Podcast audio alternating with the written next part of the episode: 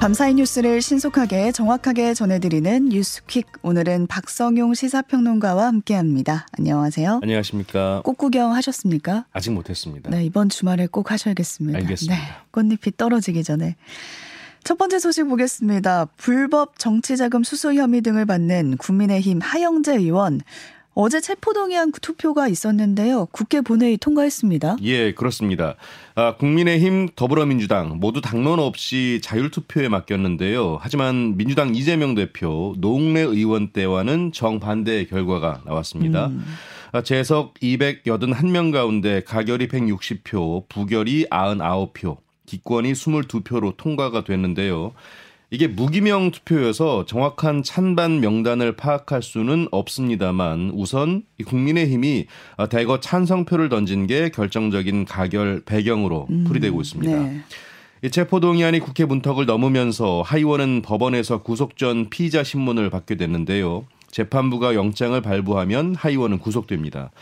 앞서 체포 요청 이유를 설명한 한동훈 법무부 장관은요. 하의원이 모두 1억 2천만 원의 불법 정치 자금을 받았다면서 이 돈이 든 쇼핑백을 들고 나가는 CCTV 영상과 관계자들의 진술도 언급을 했습니다. 네. 그 말씀하신 대로 앞서 민주당에서는 두 건이 부결됐기 때문에 민주당을 향해서는 뭐 이중잣대다 이런 예. 비판이 나오고 있는 상황입니다. 어제 정치권 이슈에서도 전해드렸었는데 일본 언론에서 나온 얘기였거든요. 윤석열 대통령이 후쿠시마 원전 오염수 방류 문제를 언급했다. 이 보도를 한 건데 대통령실 입장이 나왔습니다. 예. 보도는 사실이 아니고 후쿠시마산 수산물이 국내로 들어올 일은 결코 없다. 이렇게 밝힌 거죠. 네.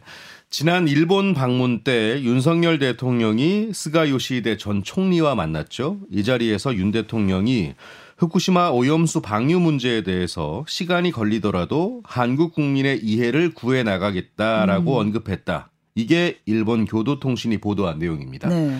이에 대통령실이 공지문을 냈는데요. 후쿠시마산 수산물이 국내에 들어올 일은 결코 없을 것이라고 했고요.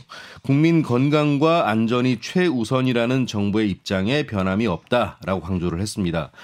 당시 함께했던 국민의힘 정진석 의원도요. 이 시간이 걸리더라도 국제 원자력 기구 주관 하에 과학적 객관적인 검증이 꼭 필요하다는 정답을 말했다고 SNS를 통해 반박을 했는데요. 음. 다만 일본 언론의 보도처럼 윤 대통령이 대국민 설득에 나서겠다고 발언한 사실이 있는지에 대해서는 명확한 설명을 내놓지 않았습니다. 네. 이런 가운데 야당에서는 뭐 삭발식도 열고 즉각적인 공세에 나섰습니다. 네, 그렇습니다. 더불어민주당은 후쿠시마 수산물 수입 규탄 대회를 열어서 삭발식까지 음. 진행하면서 음. 공세를 이어갔는데요. 이재명 대표는 윤석열 정권의 퍼주기 외교로 굴욕적인 저자세를 취한 결과 일본의 요구가 점점 더 커지고 있다고 주장을 했고요. 그러면서 국민에게 또 역사에 사과하고 후쿠시마 농산물, 농수산물 절대 수입 금지를 음. 공개적으로 온 세계에 천명하라고 촉구를 했습니다. 네. 검찰이 박근혜 전 대통령 탄핵 심판 당시 계엄령 검토 문건 의혹의 핵심 인물이죠. 조현천 전 국군 기무사령관에게 구속영장 청구했습니다. 네, 그렇습니다. 검찰이 오늘 새벽에 조현천 전 사령관의 범죄 혐의가 무겁고 해외로 도피한 전력이 있는 점을 고려해서 직권 남용 권리 행사 방해 정치관여 혐의를 적용해서 구속영장을 음. 청구했습니다. 조 전 사령관은 2016년 자유총연맹 회장 선거와 관련해서 부하들에게 보고서를 작성하도록 지시한 혐의를 받고 있는데요. 같은 해 기무사 요원들을 동원해서 박 전 대통령을 지지하는 집회를 열고 칼럼, 광고를 게재한 혐의도 받고 있습니다. 네.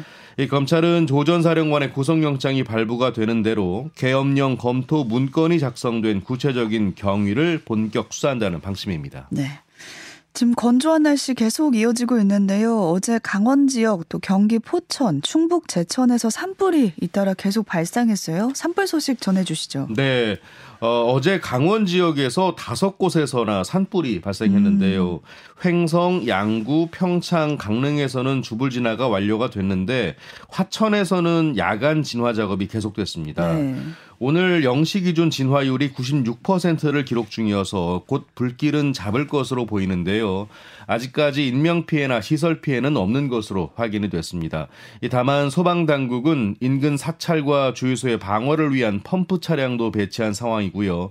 날이 밝는 대로 헬기 전부를 다시 투입해서 진화에 음. 나설 예정입니다. 네. 예, 그리고 경기도 포천시 영북면의 야산에서 난 불은 오전 0시 기준 90%의 진화율을 보이고 있습니다.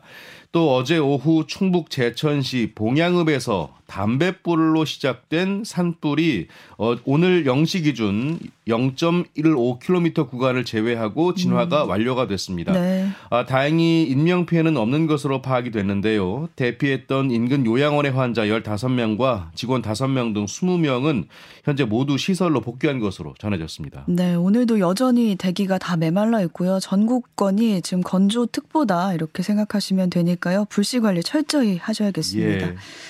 급식과 돌봄 업무를 하는 학교 비정규직 근로자들이 임금 인상을 요구하면서 오늘 총파업에 나섭니다. 네, 그렇습니다. 지난해 11월에 11월에 이어서 넉 달 만에 다시 급식 대란이 벌어질 것이란 음. 우려가 나오고 있는데요.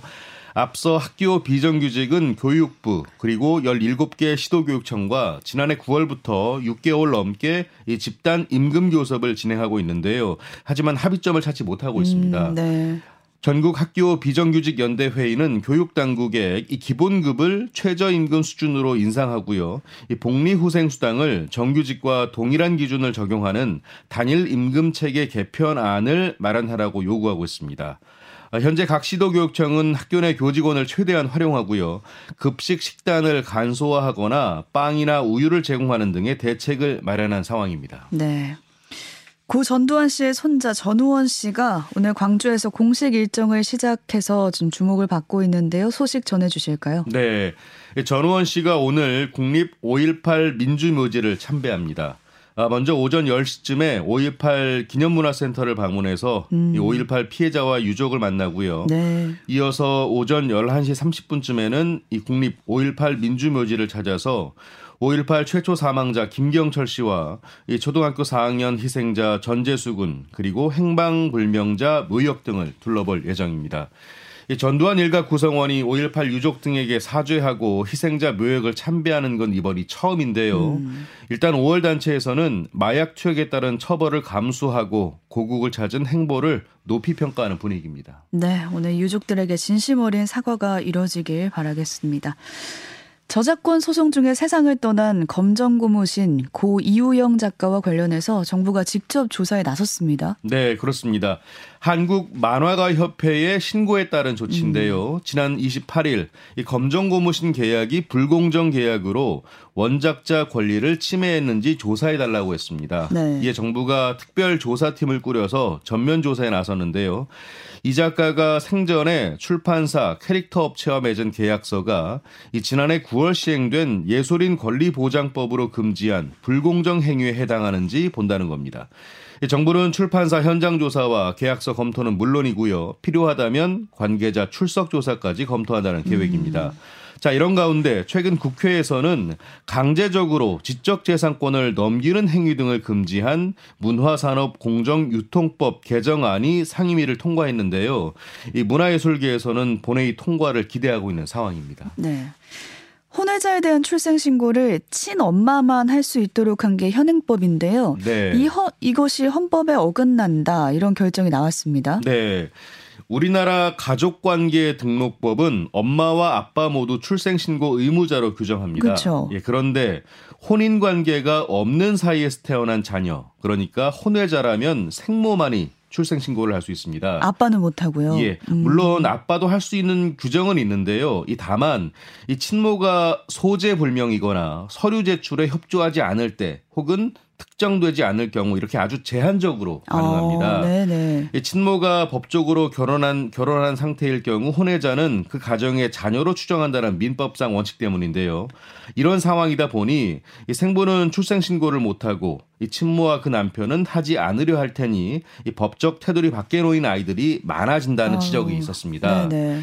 헌법재판소는 1년여의 심리 끝에 혼외자에 대한 생부의 출생 신고를 어렵게 한 현행법이 헌법에 어긋난다는 결론을 내렸는데요. 관련해서 이미 국회에서는 생부를 출생 신고 의무자로 규정하는 내용 등의 법안이 계류 중인데 현재는 늦어도 2025년 5월까지는 법을 개정하라고 주문했습니다. 네. 벚꽃이 지금 한창 피었는데 벚꽃 하면 떠오르는 명소들이 특히 대표적으로 진해 군항제가 있잖아요. 예, 그렇죠. 지난 24일에 열렸는데 이 축제에서 파는 음식들이 지금 논란이 되고 있어요. 음식 값이 우선 바가지였고 음. 품질도 좋지 않았다. 이런 후기들이 잇따랐거든요. 예. 주최 측이 공식 사과했습니다. 네. 자, 말씀하신 대로 최근 온라인 커뮤니티와 SNS에 진해 군항제를 다녀온 누리꾼들의 글과 사진이 올라왔습니다. 음. 이 진해 군항제 야시장 먹거리와 관련된 가격 메뉴 관련한 비판의 목소리였는데요. 그러니까 파전 한 접시에 뭐 2만 원, 돼지고기 예. 조금에 5만 원 이렇게 예. 적혀 있더라고요. 그렇습니다. 음. 주최 측이 관련해서 입장문을 냈는데요. 최근 인터넷 커뮤니티에서 군항제 장터 음식의 비싼 가격과 수준이 떨어지는 품질 관리에 미흡한 부분에 대해서 사과를 드린다라고 밝혔습니다. 그러면서 남은 기간 동안 가격과 품질, 위생 관리, 카드 단말기와 현금 영수증 발부 등 전반적인 부분에 대해서 철저히 감독을 하고 또 위반 시에는 폐점, 강제 퇴출 중에 강력한 조치를 취하겠다고 음. 약속했습니다.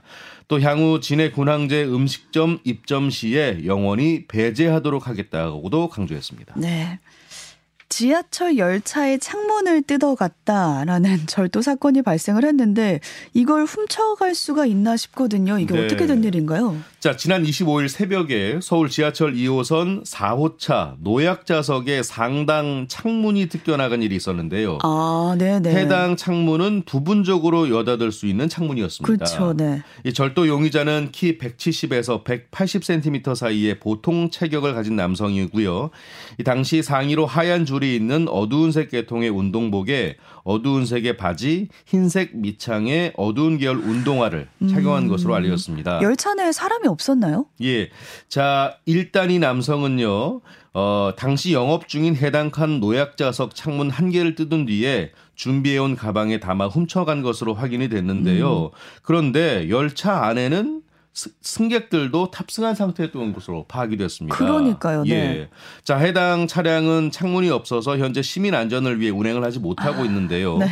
서울교통공사는 객실 내부와 철, 절도범이 열차에서 내린 신도림역의 CCTV를 확보했고 어, 다만 경찰에 아직 사건 접수는 하지 않은 상태라고 합니다. 네, 열차의 창문을 뜯어가는 절도 사건이 발생했습니다. 좀 황당하네요.